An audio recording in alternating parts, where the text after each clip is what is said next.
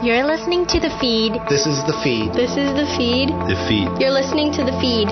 In Markham. In Richmond Hill. You're listening to The Feed in Vaughan. In Stouffville. In Woodbridge. In Unionville. This is the feed on 1059 The Region. I'm Ann Romer with York Region's only news magazine show dedicated to the issues, events, and stories that matter to all of us who live and work here. Coming up, stories of the pandemic. Authors from 4 to 95 years of age. Also ahead, budget tips during these unusual economic times. But we begin at Queen's Park. Well, the Ontario government has been hard at work since COVID-19 overtook our province, our country, and the world. Prabmeet Sarkaria is the Associate Minister of Small Business and Red Tape Reduction for the Ministry of Economic Development, Job Creation and Trade, also MPP Brampton South. He joins us now on the feed. Those are long titles for you, and I know you've been hard at work for many months. Thanks for joining us on the feed. Thank you so much for having me, and I really appreciate the opportunity to, to have this conversation. The first time I came across your name was Tackling the Barriers. It was a, a portal that uh, allowed businesses to reach out to you and let them know what it is that they were struggling with at the early stage of the pandemic. What was the result of that? Yeah, that was something, you know, we, you know, I had the opportunity to hold about 80 roundtables across since COVID has emerged and the impact on our small businesses has been, um, you know, unfortunately, uh, they're they're bearing the brunt uh, of this uh, pandemic, and so we wanted to find out a way that we could help out some of our small businesses. So we launched the Tackling the Barriers uh, web page. You know, our government has always been since day one committed to reducing the regulatory burdens on businesses, and we wanted to find a way to, to really help them out. So we put out uh, a Tackling the Barriers web page. We got instantly we were getting hundreds and hundreds of requests where businesses thought, you know, the government could help them out and allow them to pivot into areas they might not have traditionally traditionally been able to do. So we've received today to date over 1,200 submissions. Some of the work that we've been able to do is, you know, enabling trucks to deliver 24/7 to keep food and other necessary supplies on store shelves. Before you had restrictions uh, on when trucks could travel into certain areas because of obvious um, issues, but and given the supply chain um, uh, issues that arose at that time, we know we had to make some very quick uh, temporary changes. We, um, you know, also around switching to off-peak time of use electricity rates, given that how many people were staying at home and working. And, and some of the ones that really helped out to some of our small business restaurant owners was allowing them uh, to sell uh, alcohol with their uh, takeout orders, which uh, originally would never be allowed. So uh, neat little things we were able to do, small little uh, items, some uh, larger than others, uh, that uh, were able to bring a, a bit of help uh, to businesses that have been really struggling through this pandemic.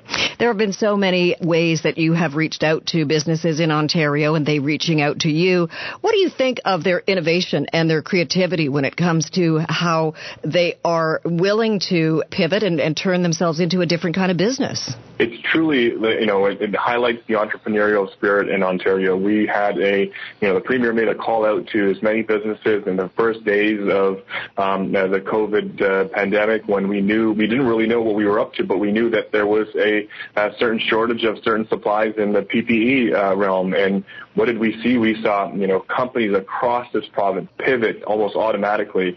You had um, uh, distillers that were making hand sanitizers. You had auto manufacturers or uh, those in the auto industry retooling their lines to help make ventilators, to help make masks, to help make face shields. So it was almost incredible to see the amount of entrepreneurial spirit that really took over in those days. It's been a very tough time for a lot of these businesses. Some of them aren't able to pivot, but uh, you know, some of these examples that we've seen across the province uh, have really turned some of these businesses into success story. And uh, you know, we launched the uh, Ontario Together portal to help promote that, and, and we want to see that uh, continue. Uh, and we want to be there for that. We want to get out of the way of business owners across this province to, you know, allow them and give them the tools they need to, to get back on their feet. And we'll do anything we can to make sure that happens.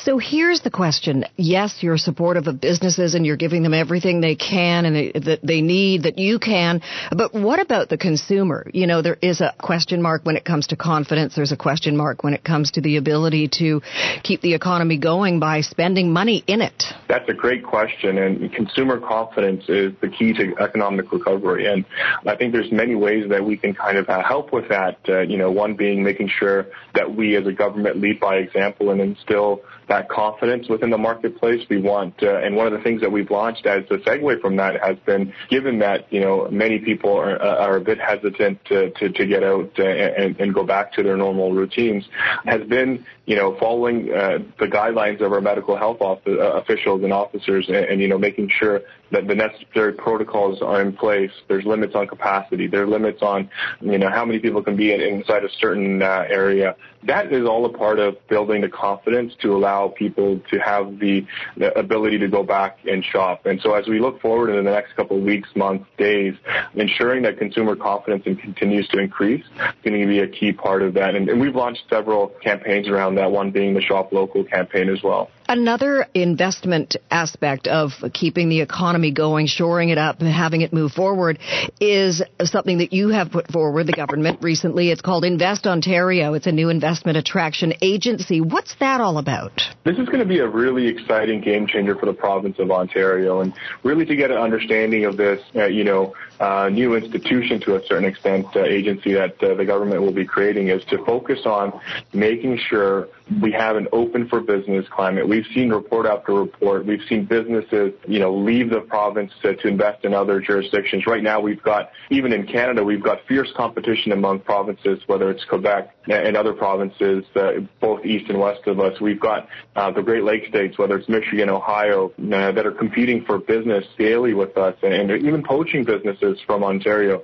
So this is really a, an investment tra- uh, attraction agency, almost as if we're going to be um, uh, hunting to a certain extent, if we want to put it that way, for opportunities to bring better jobs, good jobs right here in the province, and even Ontario companies. How can we help them do better and, and get them to expand? You know, one of the great things that we've been working on, and one of the you know deficiencies we might have recognized earlier before pre-COVID was that only five percent of Ontario's SMEs were actually exporting. So as we come towards solutions and how do we expand Ontario's market, how do we expand businesses and, and their marketplace and, and their revenues, uh, we think there's huge potential we go international with some of our SMEs uh, and push them towards more export-oriented um, uh, businesses and customers as well. So a lot of great work that's going to be able to happen there, but primarily we'll be focused on uh, maintaining and, and bringing in new jobs to the province, good-paying jobs to the province of Ontario and the people of Ontario.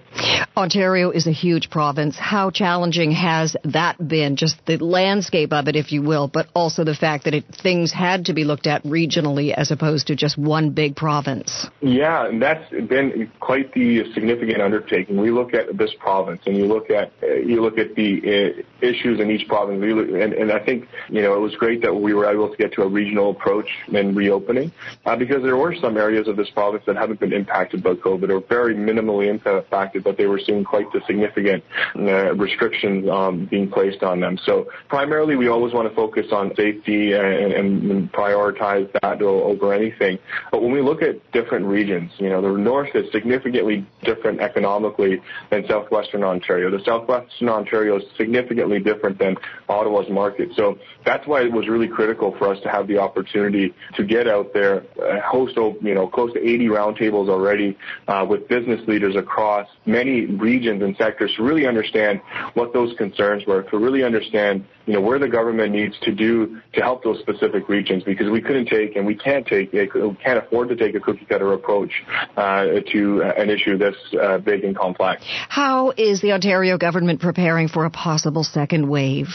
I think right now what uh, you know we want to stress to everybody is to really ensure that we're following all the protocols and guidelines. And we think if we're as individuals. The people of Ontario have done such an incredible job. Just look south of the border and compare us to some of our friends down south and what we've been able to accomplish. I think it's critical that we still, as we open up the economy, we still hold true to, you know, our, uh, the recommendations of our uh, officials, our health officials. When we talk about restrictions and gatherings that will continue and even in the stage three uh, approach, uh, not to violate those. When we, when we talk about, you know, physical distancing, uh, social social circles, when we talk about these elements, you know, it's really critical that uh, we continue to follow those guidelines put out by our, you know, in conjunction with our health officials, so we don't get to a, you know, a, a part where we're we're going to be doing what we potentially might have had to do uh, this past uh, couple months ago. But I think critically, um, what we have done now, what we've learned now, will be a very big help for us as we move forward and continue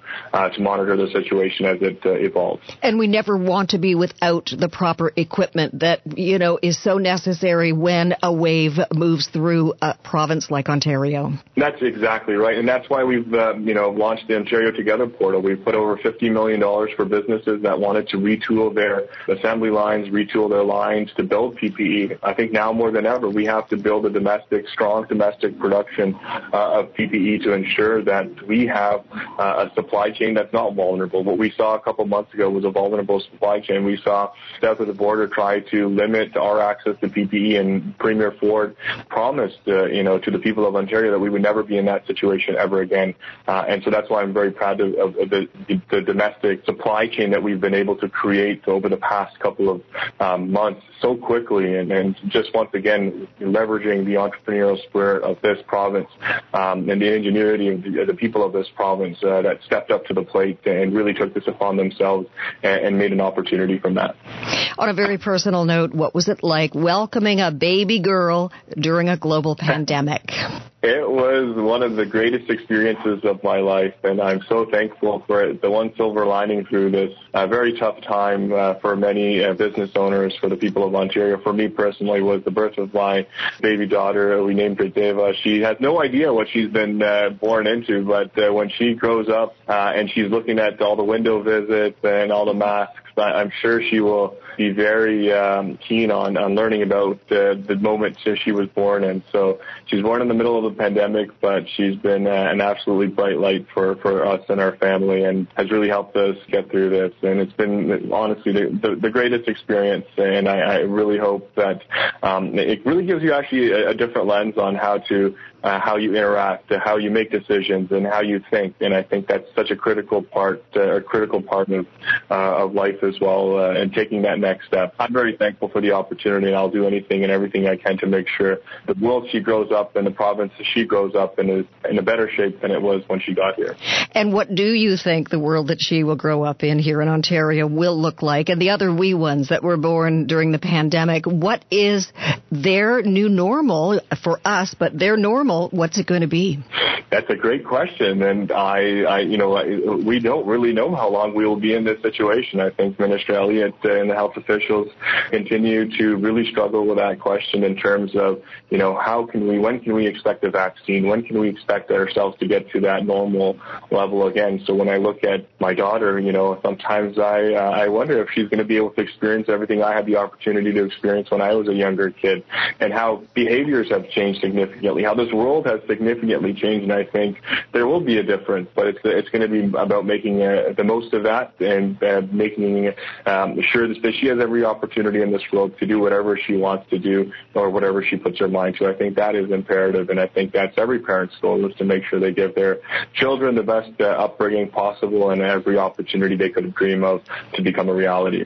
Prabmeet Sarkaria the Associate Minister of Small Business and Red Tape Reduction for the Ministry of Economic Development, Job Creation and Trade, and new dad. Thank you for joining us on the feed. Thank you so much, Aaron. I really appreciate it. Time now for our first break on the feed. When we come back, how to make your money work for you. This is 1059 The Region.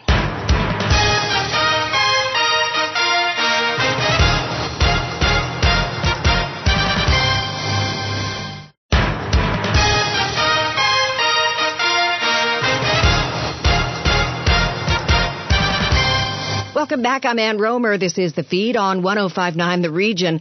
Recent studies suggest that COVID-19 has us rather worried about more than just our health. Most of us put our financial well-being near the top of that list as well. these next couple of stories could provide some money sense. Sandra Martin joins us right now on the feed, editor in chief, MoneySense, and we're trying to make sense of our money uh, if we have any at this point. Hi, Sandra. Thanks for being a part of the feed. Hi, Ann. It's my pleasure to be here. So we are still feeling the effects of the pandemic when it comes to our health, our lifestyle, and certainly our finances. Why would now be, in your opinion, the time to take stock of who we are and what we have financially? I think for a lot of Canadians, now is the time where they've just started to feel a real pinch. So a lot of us are covering things from month to month. We've had a paycheck coming in. We've been able to cover our minimum payments at the very least on our credit cards. We're covering our mortgage or our rent.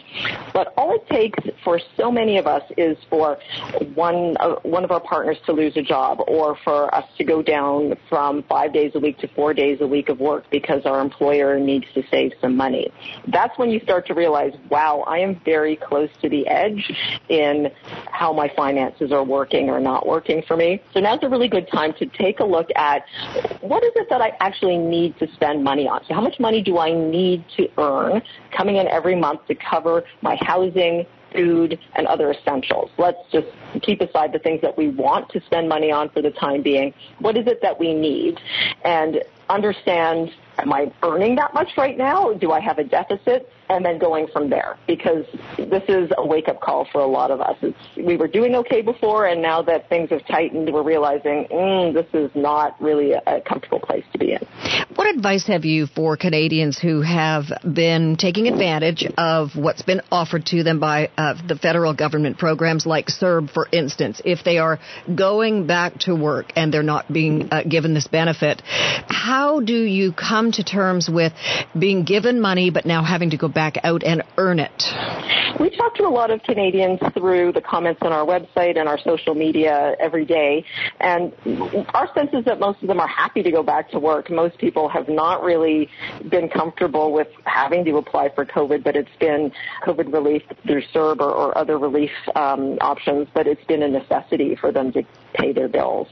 The thing to keep in mind is if you've been receiving CERB or, or other forms of benefit, you're going to have to be prepared to pay tax on it. It's not money that was given with no strings, unfortunately. So financial planning, once you start earning a salary again, is going to be really important. So if you haven't been in the habit of putting away money, even if it's 10 or $20 a paycheck, now's a really good time to start doing that. Let's talk about three different things that make people's hair stand on end. Debt, budget, but also saving. That can make people very nervous as well. So let's start with debt. What advice have you if one has a lot of debt? A lot of people have shame around debt. At the same time as debt is very free and easy to acquire, once people start to feel out of control with it, they get embarrassed and they tend to not seek out help. This is something that we hear a lot also at MoneySense.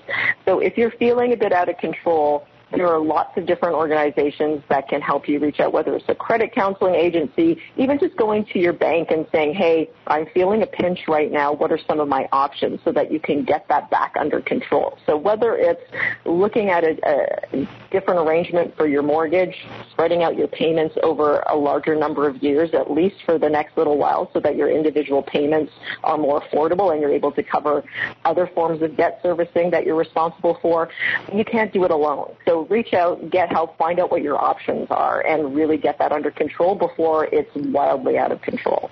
Let's talk about the big bad B word budget. That's something that has been drilled into us since we were very young. Have a budget, stay on budget. It's tough. It is so hard. I don't like to use the word budget myself because it implies restriction. And a better way to look at it is thinking about what do I need and want my money to do for me? And when you look look at changing your spending habits based on that choice. I'm making a choice so that my money does for me what I really want it to do. It's a bit easier. So it goes back to what I mentioned earlier, understanding what it is you are responsible for covering every month. How much money do I need to have coming in month to month to cover the necessities? All right, how much do I have left over and what do I want and need that money to do for me? It's a, it's kind of like a budget. It's not that different, but other, rather than saying you're not allowed to have avocado toast ever, now that, you know, you can order an avocado toast on a patio in Ontario, um, or you can never have coffee out, it's looking at it for, what is it that's important to me? What do I want my money to do? Okay, maybe that avocado toast once a month really is that important to me because it's a treat that I work really hard for. That's okay. You don't have to cut things out. I think with budgeting, we're, we're often told that we're, we feel like we're bad people because we enjoy spending money. I mean, that's human. Money isn't bad. Spending money isn't bad. It's spending money with no plan for it is what's dangerous. And let's talk about saving. You know, do you try to save while you're paying down debt? And if you are saving, where do you put it? So great, great question. If your debt has a higher interest rate than any kind of savings that you're in a position to put aside, it's better to pay down the debt than to put the savings aside. So I think some of us are very hardwired to try to put away, I'm going to aim to put away 10% of my net income every month. But if you have 19.99% credit card debt that you're servicing, the savings are not really helping you. You're just like a hamster on a wheel servicing that credit card debt and, and very, very slowly chipping away at the principal. Uh, so you're better off drilling down and trying to pay down that debt. And instead of putting away savings, it might be better in that situation to have something like a line of credit that you're not paying interest on unless you use, that you have available for emergencies. If you're not in the position of paying down expensive debt or you've got some extra money, it, it is an important idea to try to create a, an emergency fund uh, at the very least. So money that you have aside for things like I wasn't expecting the transmission to drop out of the car and I'm not in a position to buy a new car. You want to have money aside so that you're not having to draw down debt to pay for those surprise expenses. The roof leaks, things like that happen in life. It's part of life. So it's great to make use of a TFSA, the tax-free savings account. There are lots of different things that you can put in there, not just savings, uh, which have a quite a low interest rate. If you're you, even you're using a high interest savings account, high interest is kind of a misnomer in that we're looking at often you know one to two percent if you're lucky, sometimes even less than that. You want to look at mixing up your investments so you have diversification. You got some of it that's safe and available to you. It's called liquid in uh, financial speak, but also some investments that are going to earn you more over the long term that you don't hopefully have to touch for a little while. So things like exchange traded funds, um, which if you set up an online brokerage account, you don't have to pay a fee to buy. And if you hold it for the long term, uh, they'll fluctuate with the market. So there will be ups and downs. There's some risk involved with that. But over the long term, they tend to do better than things like uh, actively managed mutual funds, which have very high fees that take away from your earnings. So mix it up. But again, getting some help, whether it's going to a website like moneysense.ca, talking to your bank, talking to a financial planner. If you're feeling overwhelmed, not doing anything isn't going to help. So reach out and get some help. Quick rapid fire. One word of advice for each of these three stages in life. So the first, short and sweet, the student. Okay, can I just say like three or four words? yes. Apply, yes. apply for aid. It's amazing how much, how many bursaries, grants, and scholarships are available to students outside of what's available when you apply through your provincial government. So reach out to your school, do a Google search. It doesn't cost you anything to apply, and you could find that you're getting a lot more aid. Young families, uh, both or just one in the family earning, your advice to them? Save. You know, be conscious of what's going out, understand what your essential expenses are, and make a plan to set aside money. Preparing for retirement or already retired? Best advice, Sandra. Assess your plan. Some people have a dream of, you know, like living on a yacht. Remember those Freedom 55 commercials? That may not be realistic. So set a realistic plan that's based on truly what you've been able to put aside and knowing that things like the Canada Pension Plan are still going to be available to you. One last question, and this one's from me. We're all thinking that it is a pretty much a lock that there will be a second wave. What's the best way to both physically and emotionally prepare for this? So understanding that maybe you weren't in a great place with the first wave, especially if you suffered job loss in your household, learning from it, not feeling guilty, and going into it with a plan. So understanding things could get tougher. What can I do realistically? What's within my power? Uh, uh, once, once you have a plan, you feel less powerless. And you're also growing your savings, growing your awareness, and, and understanding your spending patterns so that you can make it through in a better state.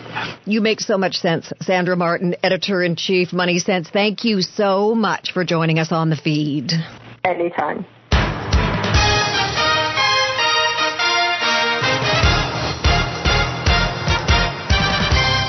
The pandemic has had a devastating impact on the economy. Every place of business, every employee, all workflow has changed.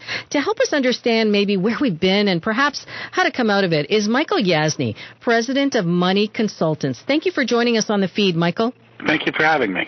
So let's start with what are you hearing from business professionals at this stage of the game?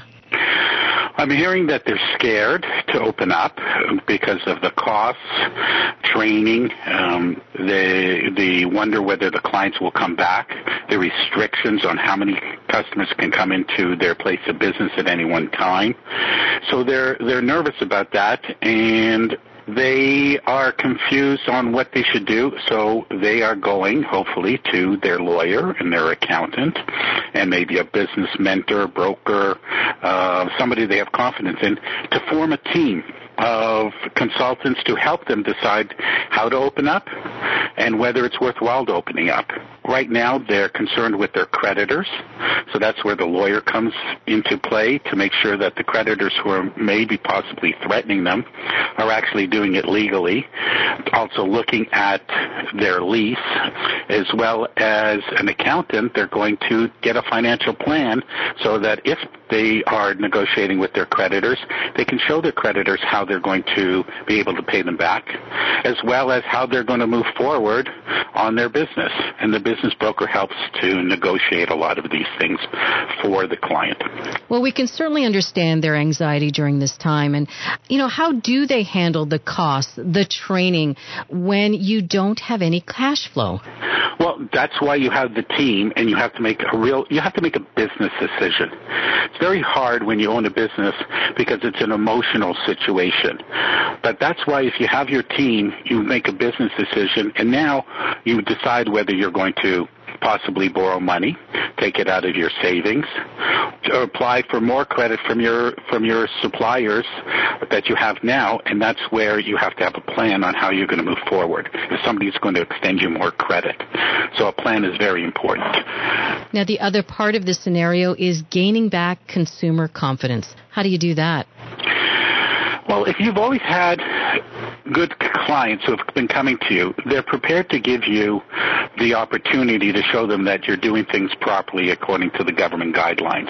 And that's really what you have to concentrate on is making sure they understand you're doing everything possible to keep them safe as well as your own employees safe at your place of business.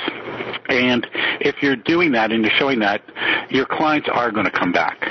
Uh, how fast and how strong, I'm not sure, but they are going to come back. They're going to give you the opportunity.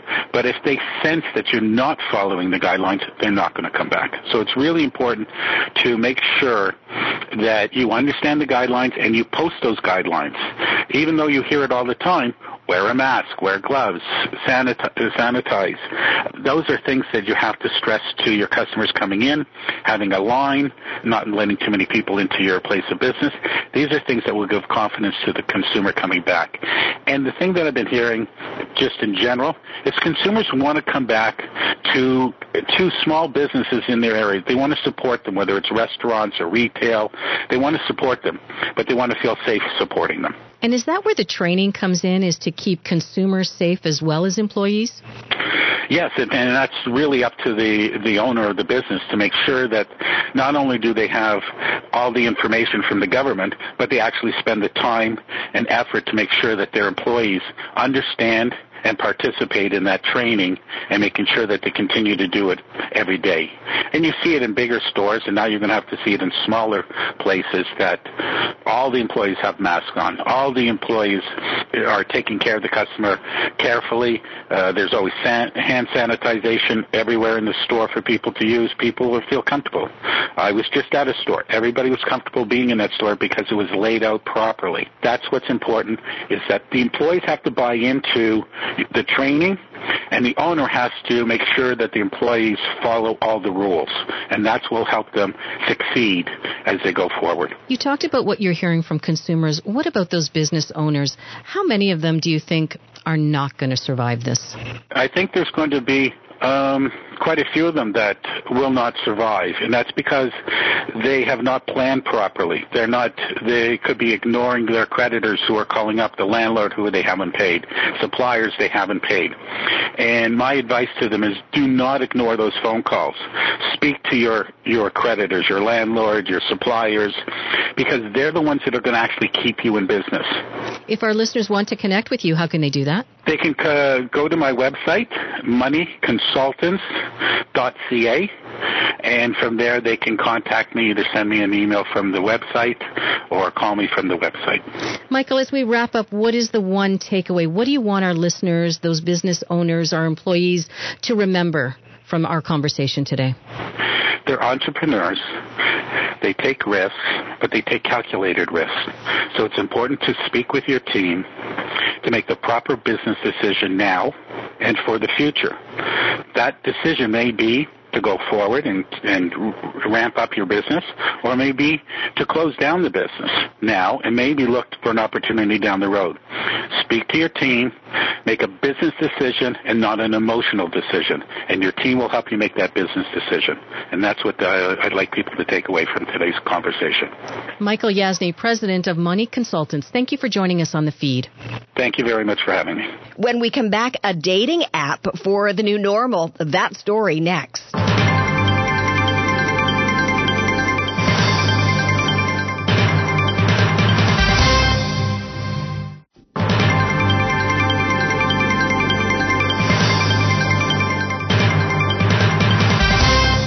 This is the feed on 1059 The Region. I'm Ann Romer. Afua Ba next with a new way to date in these unusual times. Well, now that we're getting into the rhythm of a new normal during COVID 19, some are wondering how they can meet that special someone in this new day of age.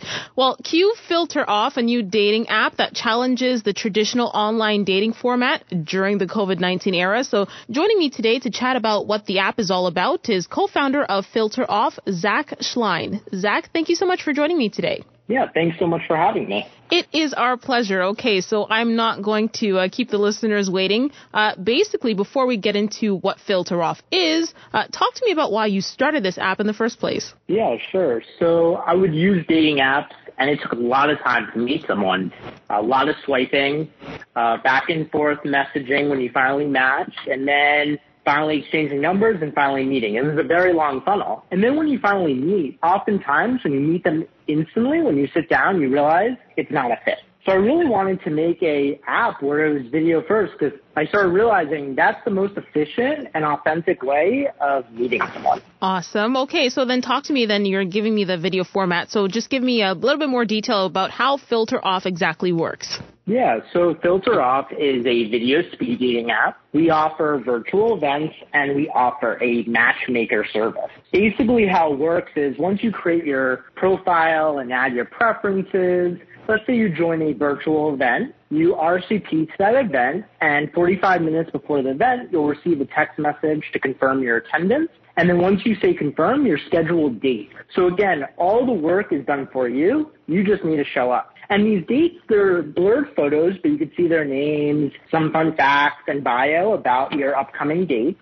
And from there, when the date begins, you press start video and you're entered into a FaceTime style chat and you proceed from there. And if it's, if you like them and they like you, you're entered into a match where you can send video messages, you could in-app message or even video call them to continue the date. Oh, okay. So this is like a virtual speed dating type of thing, right? Exactly, exactly. Yeah, and even even um, our matchmaker service, we send you really curated dates. So we send three to five really curated dates a week. So that could be also based off of your religion, your ethnicity, and also just like your compatibility and likability as well. Our goal is really just to get you in front of another human, right? And yep. go on video and you see if you vibe, and if you don't, it's a very short amount of time. Our events are 100 seconds per date. Our matchmaker is three minutes per date. But if you do vibe, now you just saved yourself a ton of time and you go from there on a real date. I want to flip over and play devil's advocate on the other side though, but what will you say to those who may argue that three minutes isn't enough to make a connection? How long basically does that sort of filter off like the speeding date happen? How long do you have? Correct me if I'm wrong. And yeah. then uh, what would you say to those people who might say that's not enough time to really get to know someone? Yeah, so it's really just a way to see if you vibe, if you have chemistry. And if you do, you could then jump back in and have a long, proper uh, speed date. So it's less about having a first date and more to see if you vibe. And science does say uh, that it really only takes three seconds to see if you like someone. So it, it's less about a proper first date and it's more about do I see myself wanting to see this person again? Okay, that's fair enough. I can I can do that. And I probably shouldn't have. I think I've taken a little bit less time than that before I said, nope, you're off the list. You're off the list. I was being a little bit too judgmental then. All yeah. right. okay. Um, is there any age restrictions um, to this dating app? Yeah, it's 18 plus. But we have all ages, like in terms of when it's above 18. So our median age is actually surprisingly it's 37. So we have people literally who are uh, all the way up to 70 to as young as 18. So it's a really nice array, a wide array of ages, and that's the beauty of the matchmaker and our events. We take age preference and gender interest into consideration, so you'll only be matched with people based off of your age preference. What would you say to maybe those who might be you know, a little bit apprehensive and say, well, how is Filter Off different from other traditional dating apps that are online right now? First of all, I feel you, right? Like dating apps are exhausting um, they can be just draining mentally, and it feels kind of just wrong to just swipe on someone based off what they look like. And all I ask is like, hey, we're literally changing how people date. It's a whole new parad- paradigm. It's video first. It's very little amount of time. We do the work for you. We send you the date. You just need to show up. It's an experience. We see people doing their makeup beforehand, drinking a glass of wine. It really is an experience. And that's what makes it so much fun. And you may have those like first date jitters because that's kind of what it is. So yeah, I mean, I would just say give it a go. It's free and not much time required. There you go. Three minutes and all you have to do is show up. I think that's, that's doable at the very least. Okay. And, um, any success stories that you've heard about so far? So we actually just had an engagement. So I'm super pumped. Our first engagement. I mean, that's what it's all about. Just creating really authentic connection and hopefully more and more people will uh, find one another in the app and get married and go from there. So yeah, I mean, it, it's exciting to see. I mean, I was speaking to a user the other day and he's like, just asking about the matchmaker feature and he's like, guess what? I'm actually driving right now. I'm going on a filter update. date. I was like, wow, it's amazing. So yeah, I mean, our goal is really just to create that connection. Like we want you to find your person and, um, it's been really exciting and it's, and it's a fairly new app, so it's, it's really cool to see that people are actually meeting in a socially distanced and safe manner. So it's exciting. Awesome. Well, I'm super happy to hear about that engagement. Congratulations to that couple, whomever and wherever they are. And of course, and the other person that was driving up to meet that uh, significant other. So that's great news to hear. And then you were mentioning about connection and let's just uh, follow up on that. Can you talk to me about, of course, the importance of emotional connection, especially during this COVID-19 time? Yeah, so especially now, people feel really disconnected. They feel really alone. And I think when you have video, again, it's a really authentic manner. And people have started video people are embracing now because, I mean, at work, using different platforms like Zoom, Google Hangouts. But it, so now it's, it, it, people want that true, authentic connection. Video is here to stay because that's what people crave, and um, that's what it's really about. And when you're when you text someone, it's a very different experience versus jumping on a video call with another human. And that's what we're trying to promote and um, enable people to do on Filter Off. I agree. And I think the video, I think that just provides another layer. I mean, as you just mentioned, I mean, just texting, I could probably have the most angriest of faces and be texting you the sweetest of words, but you can't really fool me if, if I can see you face to face. So that's definitely a great point you made there. So, of course, um, then how can uh, interested users sign up? So we're on the Google Play Store. We're on the Apple App Store. So, or you could just go to our website, get Filter Off, and install the app.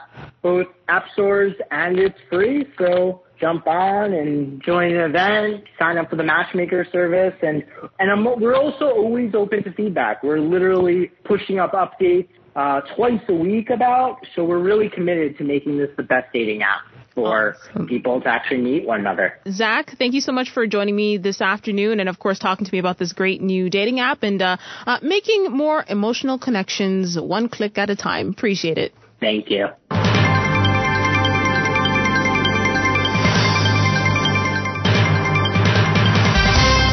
Many have said that one of the few benefits of this pandemic has been the appreciation for family and friends. Amber Pay is next with a local filmmaker who tells the story of a man finding comfort in his roots. Sean Cisterna is a filmmaker from right here in York Region, and he joins us on the feed now to talk about his film From the Vine. Thank you so much for joining us. Oh, such a pleasure to be here, Amber. You know, I watched the movie the other night. Absolutely thought it was so lovely and charming. And I was going to sort of set up about talking about what it was about, but why don't you tell us what the movie's about? From the Vine is the story of uh, Marco Gentile. He's this downtrodden CEO who suffers a moral crisis and retreats to his hometown in southern Italy where he discovers a vineyard on its dying legs and Marco uses his business skills to kind of rejuvenate the town and uh, um, and support the, the local townspeople into uh, running a burgeoning winery and, and vineyard. And uh, yeah, it's a charming movie shot in southern Italy and here in uh, York Region as well. Right here, and it was it Vaughan City Hall that you used for his office. That's right. Yeah, Vaughan City Hall stands in for Santius Automotive, and um, yeah, it's this awesome, modern, gorgeous facility. I am sure many of you have seen it, and it um, it really is a, a architectural marvel. We really lo- love shooting there. It was lovely, and Marco Gentili is played by the amazing Emmy Award-winning Joe Pantoliano or Joey Pants, as we like to call him. And most of us know him from The Sopranos, or from for me more because I actually didn't watch The Sopranos, but it was The Fugitive with Harrison Ford. Oh yeah and uh, he's I absolutely adore him. He's one of my favorite character actors. How how did this all come together? I'm with you. I, I love Joe. Um, I've seen him in, in everything. Um, uh, yeah, I forgot that he was in The Fugitive. I mean, he, he just sort of pops up in all these movies. He's everywhere. Um, what I loved him was from uh, Memento. I don't know if you saw that movie. It's kind of told in reverse. Joey, we just wrote him a, a nice impassioned letter and said, you know, we'd love to, you know, we're a small Canadian film, but we'd love to bring you to Canada to shoot a few scenes and then spend the rest of our time in glorious southern Italy. would you, would you be interested in, in part, partaking in this journey with us? And he, luckily, he loved the script and, and hopped on board. Oh, he was fantastic. And I know that uh, there was uh, Wendy Crewson from Canada, very well known here. Uh, I find that she's in so many things as well, and uh, just lovely as his wife, who is just sort of left behind as he, the character Marco, decides that hey, I am, I, I got to get out of here. And I think that there are so many of us that have been there, and how lucky was this character that he actually got to go to Italy to a vineyard and it, it just became involved with a whole cast of different characters that were fantastic. Local uh, residents in Italy were part of the film? Yeah, that's right. Yeah, we shot in this small town called Acerenza, which is this uh, 2,000 year old town on, on top of a mountain in, in southern Italy. And we, the, the townspeople were so excited to, that this film crew was there, this international film crew was there filming in their, in their sleepy little town, and they all wanted to be a part of the movie. So they would line up uh, in the mornings and with the hopes of signing up and being an extra in the background. I mean, here in Toronto, we have to pay people to come Oh, out my- and, and you're sit on a set.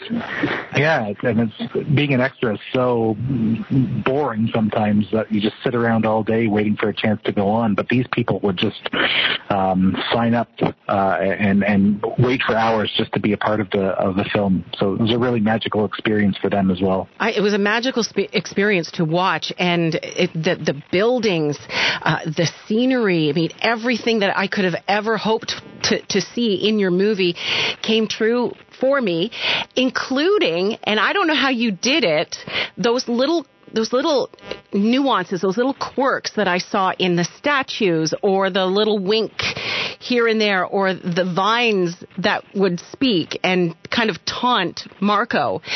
Ha, ha, how does that work? Is that a, an animation thing or what did you do there? Yeah, that's a that's a technique called magic realism. So um, oftentimes, or sometimes in films where, um, in in our particular case, it, it, we use it as a metaphor for when Mark comes back to his his hometown. These old statues come back to life. You know, this this resurgence of this character is uh, providing like a, a renaissance for the town. So statues come to life, and and um, little church objects begin to move, and like you said, vine leaves begin to talk to them. So it's all just a visual way of representing that uh, rebirth on screen, if you know what I mean. I do, and it's funny because I didn't notice, and, and there may have been one or two prior to, but I didn't notice when Marco comes to the train station at first, and that statue, the head moves on the statue, and it wasn't me, it was my husband that noticed it,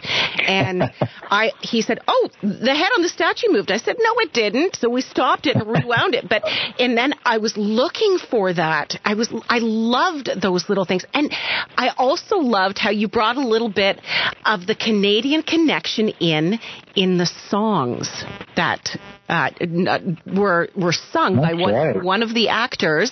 Uh, Life is a Highway, and then I didn't know that there was an Italian version of Lost Together by Blue Rodeo. I had no idea.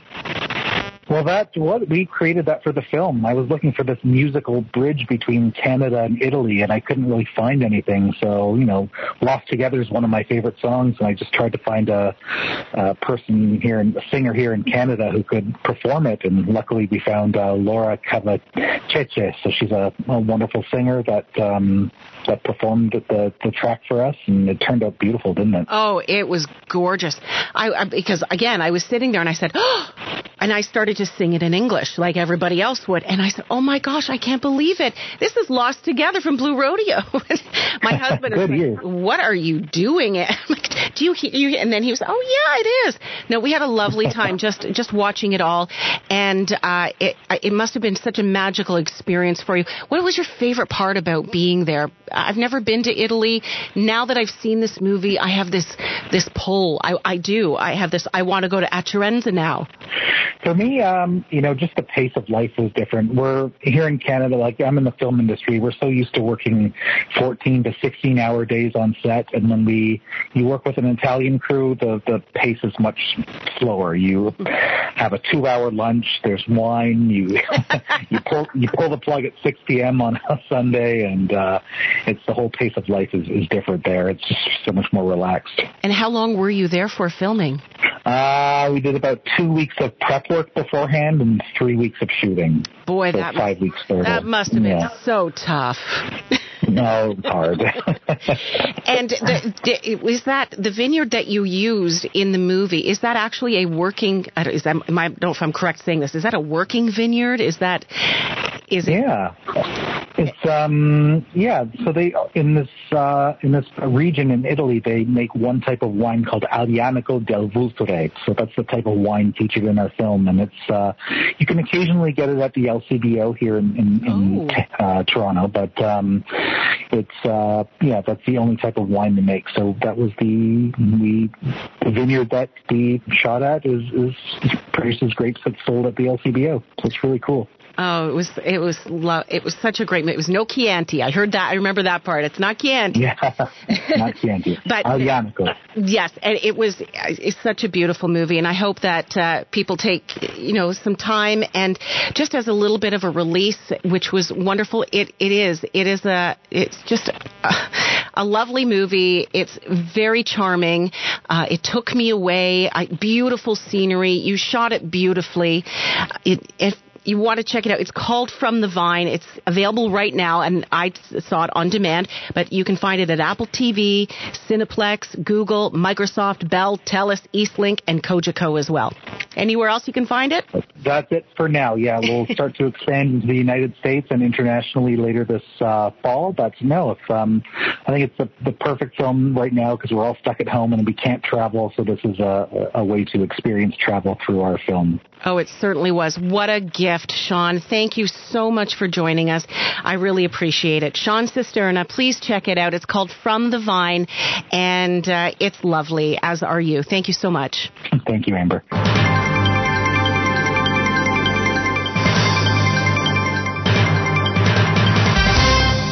Early on in this pandemic, Markham Public Library set out to create a memory journal that would gather stories from local voices. Jim Lang turns the page on the COVID-19 exhibition. Well, a lot has changed over the last few months with COVID 19. A lot has changed in our world in the region and in Markham. And our friends in the Markham Public Library are doing something to, to almost uh, document the changes and how it's made us feel with a really interesting program uh, dealing with poems and stories and short stories from people of all ages in Markham, uh, talking about how the pandemic has affected. And to talk more about it, thrilled to be joined by the community librarian at the Markham Public Library, Margarita Radzovich. Margarita, how are you? I'm very well, Jim. How are you doing? Well, good. This is, I I mean, I like the whole idea of this, um, of the, a COVID stories exhibition because if you're four, if you're 94, COVID's affected you in some way all in between those age groups. Yes, that's correct. And the exhibit has really allowed individuals from the Markham community of all ages, all backgrounds, um, all occupations to really reflect on how COVID-19 has changed our lives on the micro level. You know, usually those stories would not have been heard. You know, I, I imagine in your position, you run across a lot of great stories, but were there some of these stories that were coming across in submissions that even you and your staff are going, wow, this is pretty impactful? Yes. So one thing that surprised us specifically was how artistic some of the stories were. So we've received so many submissions that were poems, that were paintings, that were um, you know, video performances, musical performances, and it's amazing to see the community come together and create and publicize these stories for us to really learn from each other's experiences. Um, there are so many wonderful stories that also reflect on the day-to-day lives, and one story that specifically struck me was a story from Sonny, who's 75 years old and is living with MS in a long-term care facility. And the story began with Sonny accounting on being unable to see her grandchildren for months, just her being upset and not even remembering when the last time she saw her grandchildren was. But the tone really quickly changes to Sonny describing what she calls a long birthday. And I'm going to quote Sonny here. And she says, and then it was my birthday. My grandchildren surprised me by doing a lawn party and singing happy birthday. But it was windy and crazy, they all froze, and some of the balloons flew away. I believe if it doesn't have balloons, then it's not fun. When they unfortunately got liberated, I still enjoyed the balloons. And I think this story was um, a wake-up call for many of us to really change the outlook on how we're viewing the current, current circumstances. A reminder that we can choose to find the laughter and optimism in our daily lives ourselves. It's also a great reminder, Margarita, that the power of the library, that the the uh, expressing yourself in word and poem, in art, in video, is a great way to get your feelings out there and tell your story, and it and it means a lot to people individually, and I think others gain strength from it. Yes, of course. And the the purpose of the is really to preserve that social microhistory for future generations by recording the human experience through these stories as it happens in the moment. Um, and it has a lot of real value today as it helps us build on empathy and really connect with the Markham community through those shared experiences while being apart. And, you know, Markham Public Library really wanted to utilize the known stress relieving aspects of journaling to help everybody process the emotions and thoughts, while also understanding that everyone is going through a difficult and confusing time and that we're all in this together. And I think as a result, the submitted stories not only preserve experiences of uncertainty, but also serve as a way of healing by providing an outlet for everyone in the Markham community to relieve their stress and anxiety while also combating social isolation. I think a lot of people listening to you speak, Margarita, are getting quite enticed and excited about this. Can they go to the Markham Library website and check out some of the submissions? Of course. So if you visit markhampubliclibrary.ca under the What's On tab, you will see COVID Stories exhibit. And once you view the exhibit, um, you'll be able to see the different categories of the stories, and the stories are really split up into different age groups. And right now, there are over a hundred stories um, believe it or not, on the website. When we first started this initiative in early April, by no means did we imagine to have so many submissions virtually. And the stories vary in themes and tones. You know, you'll be able to find hilarious stories. You'll be able to find raw and emotional stories. We have anything from funny accounts of failed Zoom meetings with screaming children in the background, which I'm sure a lot of us can relate to. For me, it's my pets, but yeah, continue, yeah. to stories of struggles with mental health or even stories of being unable to see a loved one in a long-term care facility. Um, we have stories of loved ones passing away because of COVID. So once you're viewing this exhibit, I really hope that you get to experience the mosaic of these individual stories that reflect on the impact of the pandemic on an individual level. But when you view the whole exhibit together, you start realizing the impact that it has had on the community as a whole. Well, Margarita, you and your staff should be applauded for such an amazing initiative, and the fact that you had over 100 submissions speaks volumes to uh, the impact it's had on the people of Markham Unionville. COVID Stories exhibition, you can be fi- you can find it at the Markham Library website and indulge in and take take time. It'll take even a few days. You can look at the elderly stories, the young people, whatever age group, from ages from 4 to 95, submitting all these stories and videos and artworks and whatever it is, creative pieces, how COVID affected them.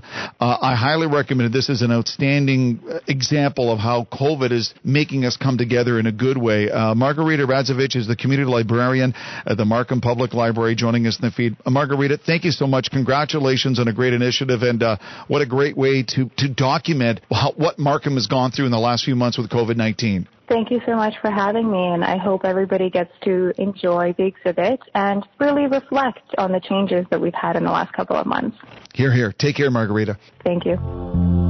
If you missed any part of our show, please go to 1059theregion.com or follow us on Twitter at 1059theregion for local news and so much more. I'm Ann Romer. Thank you for listening.